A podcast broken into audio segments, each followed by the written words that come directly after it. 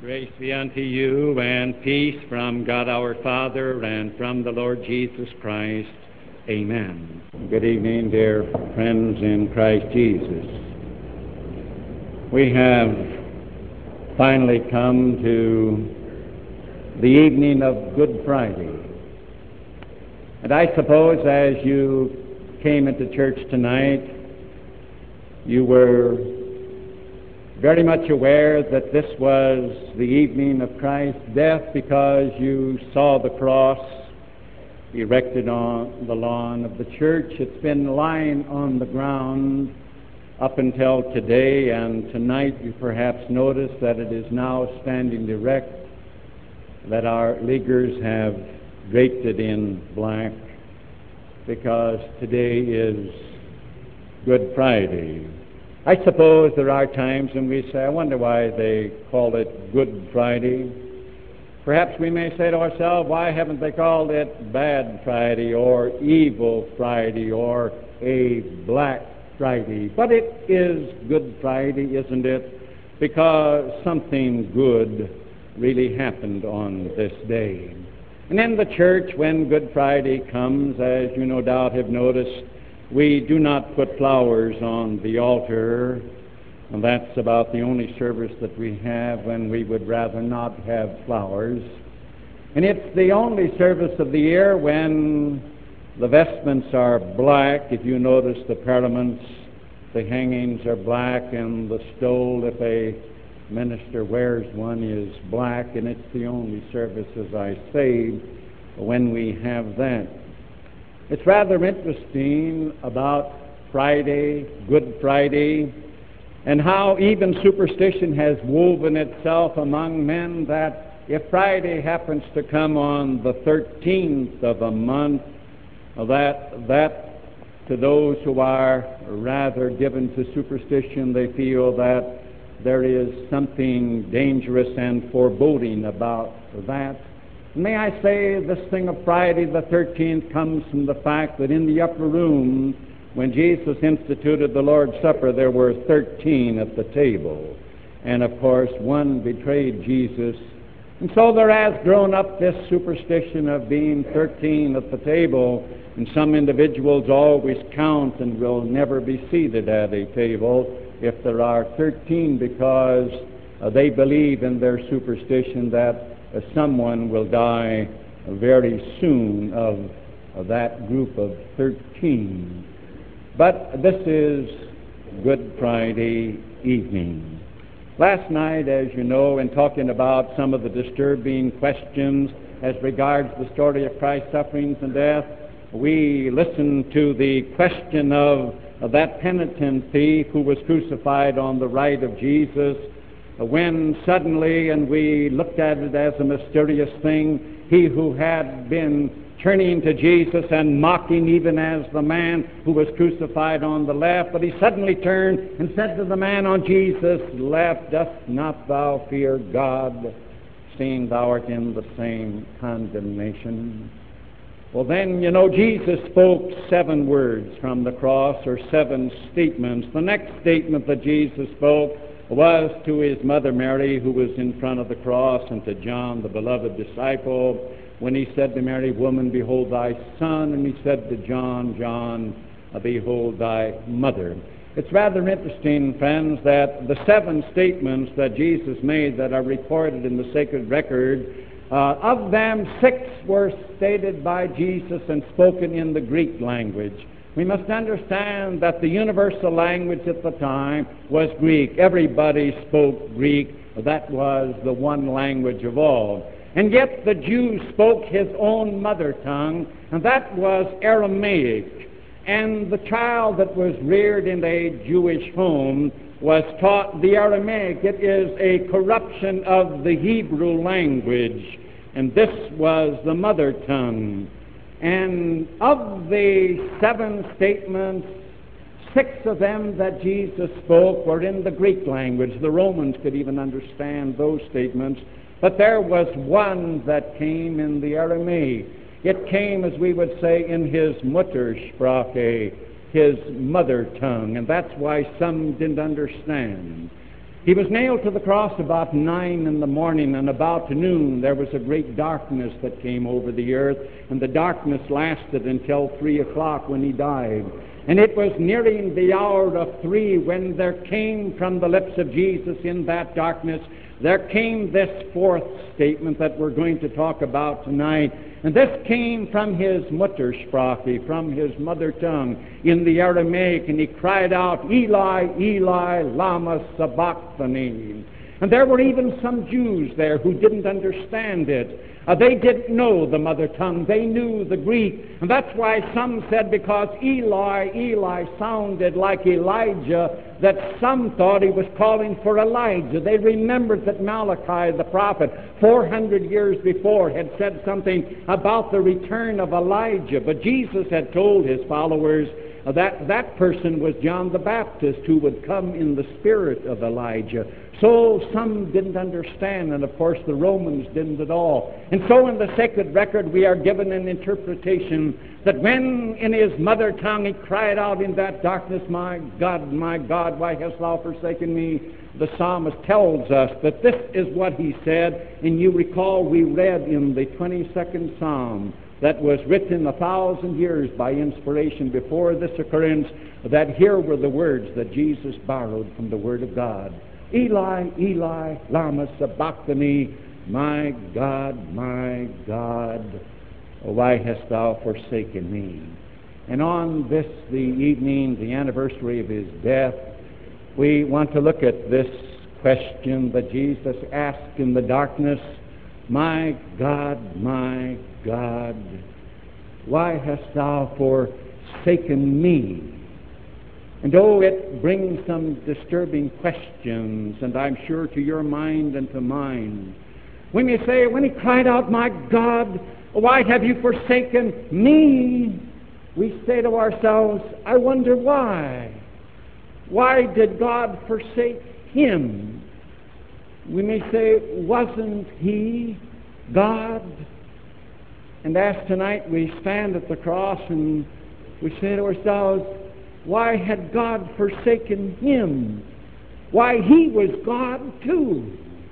And in the Word of God, you and I say, why, God the Father he was speaking to, and he was God the Son, God forsaking God. Wasn't he God? There stood John at the cross. John had been up on Mount Tabor with Peter and James, the night when Jesus went up there, you know, and he was transfigured, John, with his own eyes, saw the glory ooze from the body of Jesus when his face shone as the brightness of the sun and his clothing whiter than the light. John was one that saw it. John saw his glory that night upon Tabor, and John knew that he was God, and there stood Mary. She knew that he was God. And yet here he cries out, My God, my God, why hast thou forsaken me? John had seen many miracles that he had performed. He had healed the maimed and the halt and the blind and the leper. You and I stand there at the cross tonight and we say, What a mystery. God forsaking God. That's what happened. We say, what did he mean? My God, my God, why hast thou forsaken me? We say, well, that bothers us, it upsets us. And we say, well, not only was he God, but surely he was without sin, wasn't he?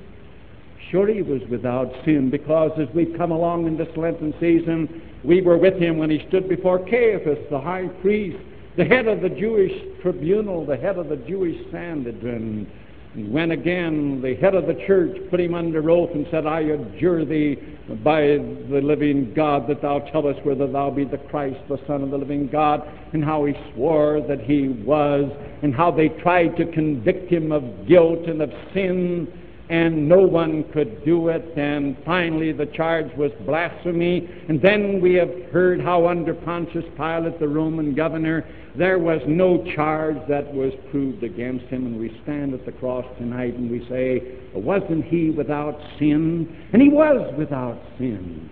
He was one man that dared in his ministry to stand before the world. And that's what he did one day, and he says, Which of you can convince me of sin? You and I tonight remember that, and we say he stood before the world of his day, and even 2,000 years later, in our day, no man has ever been able to convict him of sin. That is a life that has been examined, that has been scrutinized, that has been analyzed, that has been psychoanalyzed, and men stand and men say the greatest life that was ever lived. No sin. There was no guile in him. When we stand at the cross tonight and we hear him cry out in his Muttersprache, My God, my God, why hast thou forsaken me? And you and I say, Oh, what a mystery. He was without sin. How could God forsake the Son who was without sin? But he was forsaken of God, and this bothers us, doesn't it? we stand at the cross and we look again and we hear that cry, My God, my God, why hast thou forsaken me? Oh God, how could you do such a thing?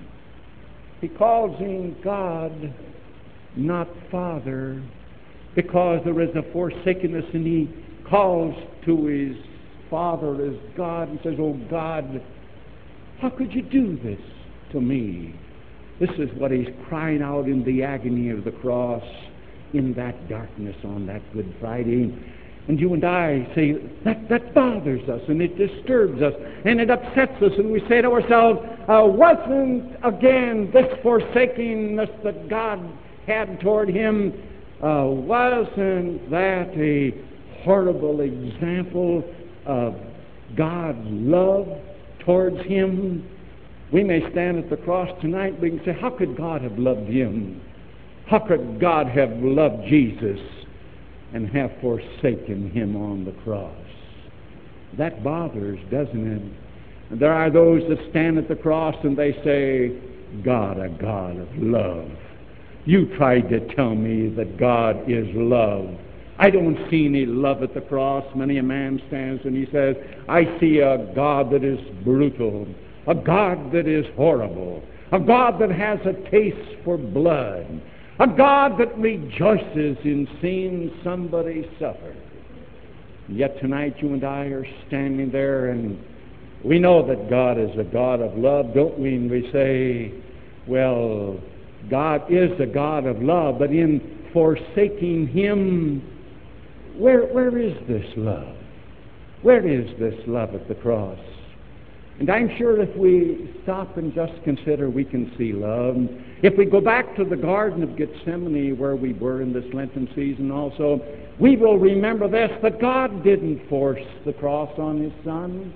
We will recall that in Gethsemane when Jesus prayed and he asked his heavenly Father, he says, Oh my Father, if it be possible, if there is some other way to save the world, then God, let's use the other way. But if there isn't, not my will, but thy will be done. And we stand at the cross tonight and we say, I can see the love of God. God didn't force him. God wasn't a God who was thirsty for blood. God wasn't again turning on him in a great revenge, and God again wasn't reveling in misery. We can see the love of God when we realize that Jesus was there because he wanted to be there. This was voluntary on his part. This was willingness on his part as we saw it in Gethsemane when he arose after praying in Gethsemane, says, Arise, let us be going. He was ready, he was willing. And in this mystery of this tremendous question of Jesus, My God, my God, why hast thou forsaken me? I can see love there when I call to my mind that he went to the cross because he wanted to go to the cross.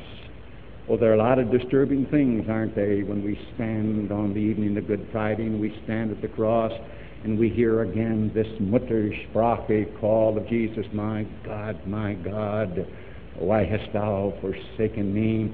And we say to ourselves, oh, Isn't God supposed to be a God of fairness? Isn't God supposed to be a God of justice?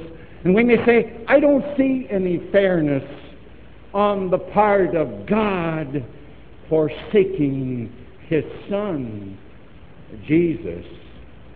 And many a man stands at the cross and he despises it and he says, God's unfair. After all, Jesus on the cross was innocent.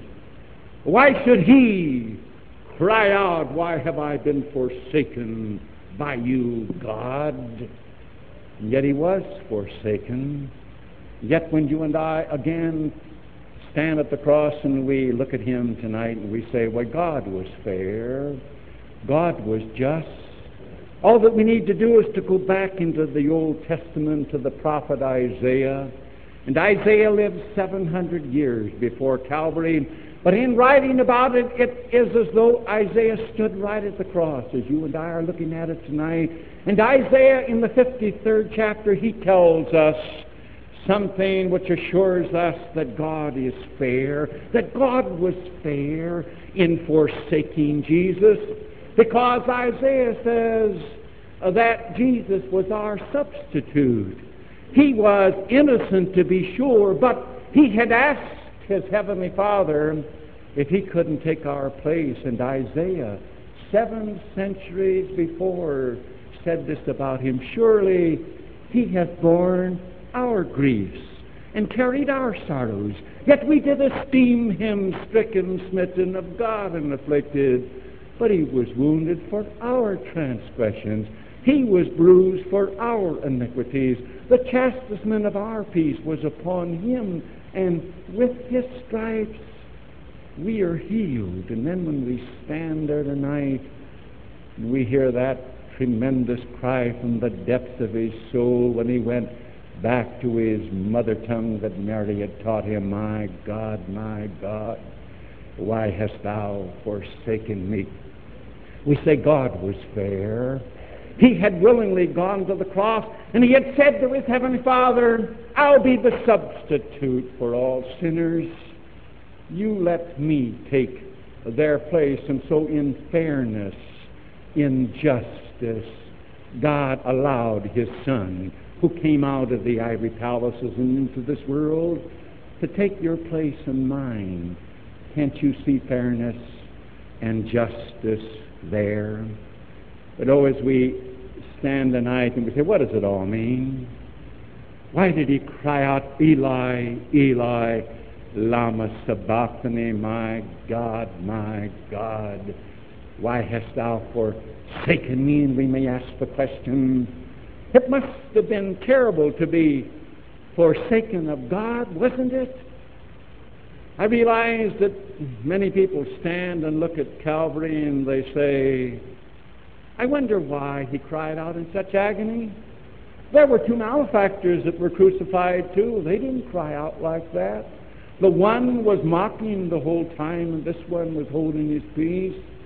How does it come that in that darkness that Jesus cried out from the depths of his soul? There are those that say, was he afraid to die? Many people are not afraid to die. Was, was it this that he had a horror of dying? Well, friend, if you're standing at the cross and you think that Jesus was afraid to die, that wasn't it. We've got to say, what did he mean when he was forsaken of God? When he was forsaken, and that's why he calls him God, oh my God, my God, you've forsaken me.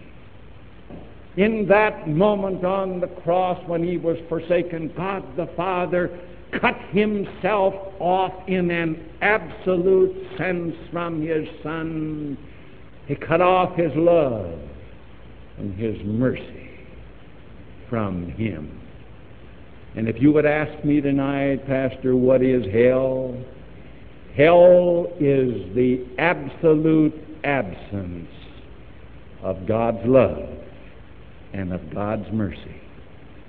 Now do you begin to understand what Calvary means? It was not just dying a natural death.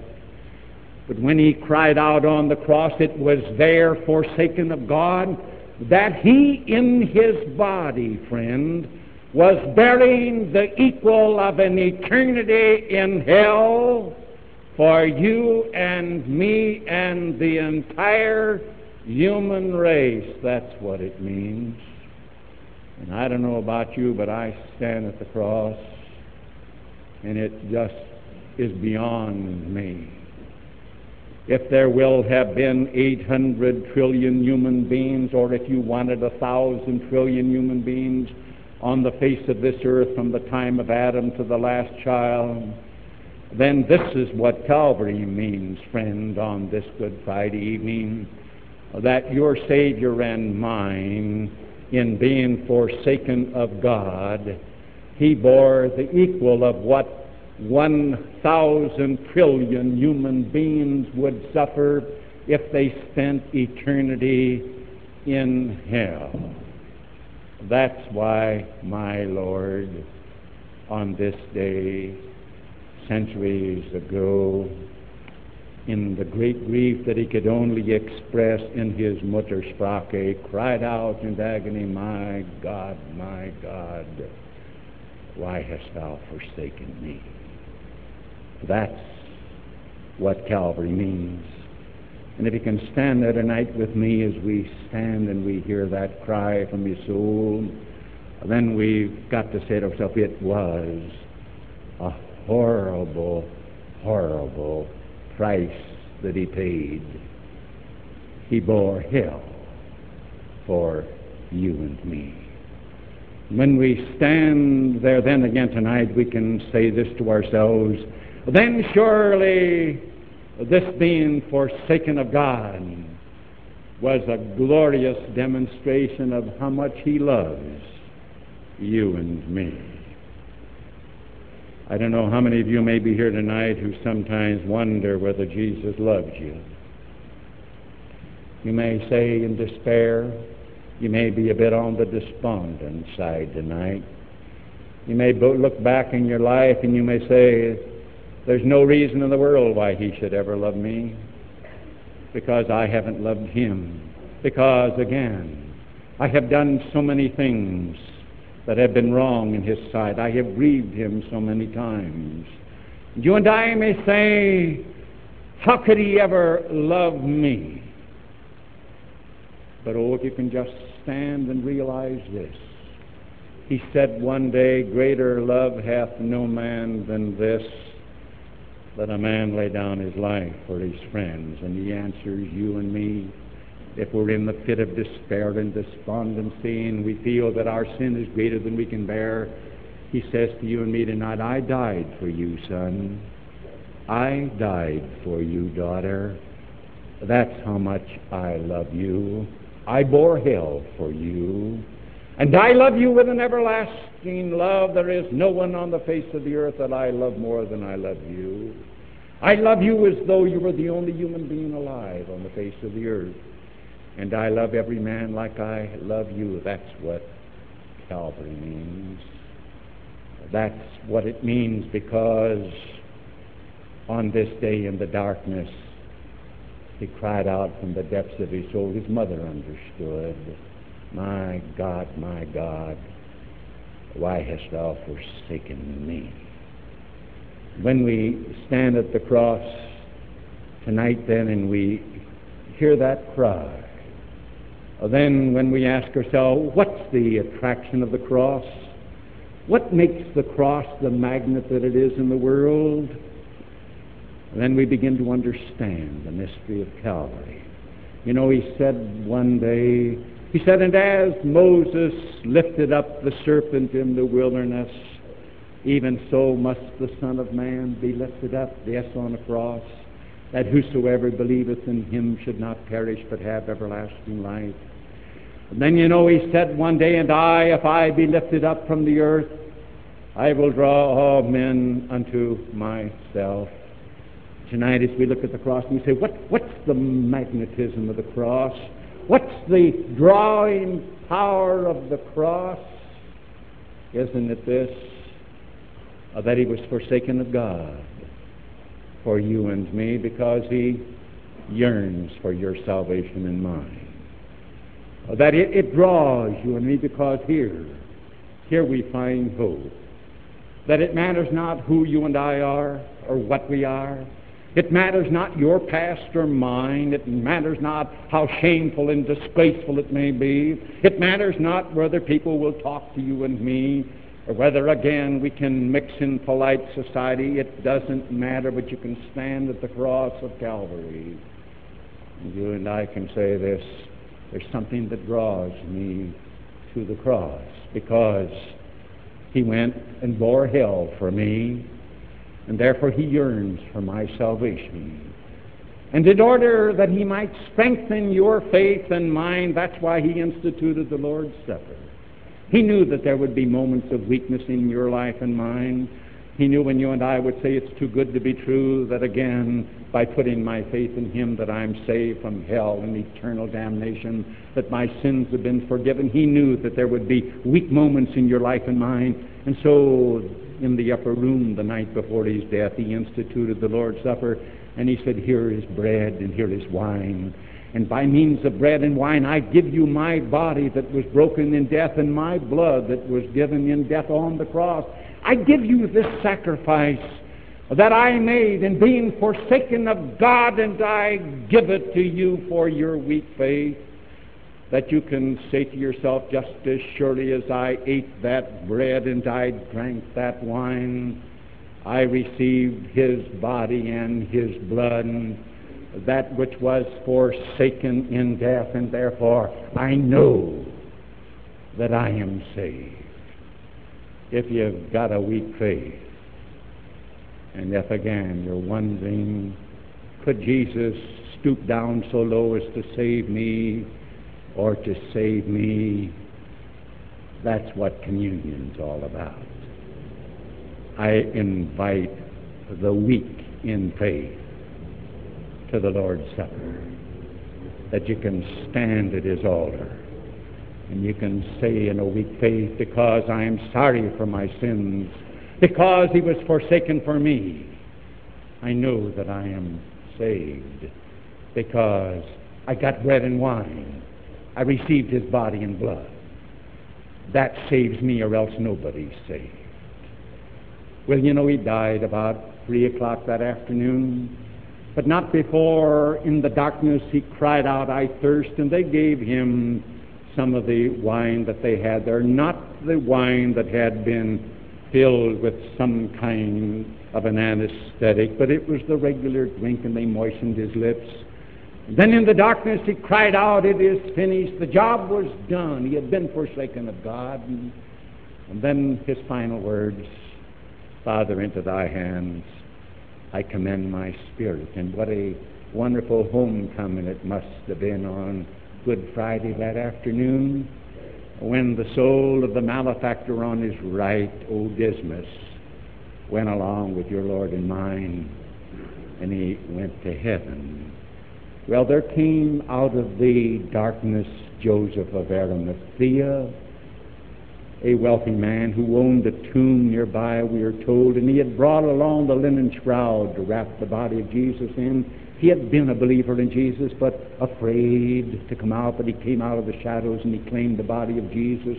And Pilate wondered whether he was yet again dead, and they went and they saw that Jesus was dead, and they didn't break any bones of his body. Then there came out another man from the shadows, old Nicodemus, that had come to him by night.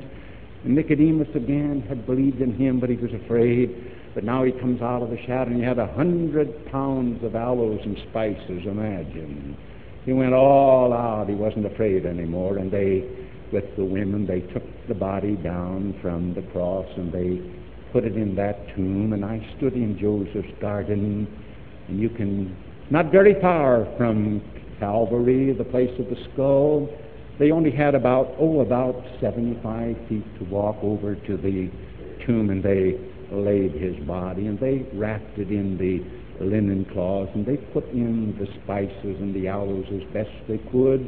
But the sun was going down in the western sky, and that would be the beginning of the Sabbath. And so uh, they did the best that they could, and they rolled the rock in front of the tomb, and they sat there and they looked. And so it was on Good Friday at sundown uh, that again they left the tomb, and there we will leave him, but not before again we can say, Thank God that in the darkness, even though it came from his very depth of his soul in his Muttersprache, that he prayed, Eli, Eli, lama sabachthani, my God, my God, why hast thou forsaken me? He was forsaken, you see, because of you and because of me. That's why we can sing on Good Friday, in the cross of Christ I glory, towering o'er the wrecks of time, all the light of sacred story gathers round its head sublime. What a cross. No man who's ever been drawn by its magnet has ever been cast out. Amen. The peace of God, which passeth all human understanding, keeping unite your hearts and minds in Christ Jesus unto life everlasting.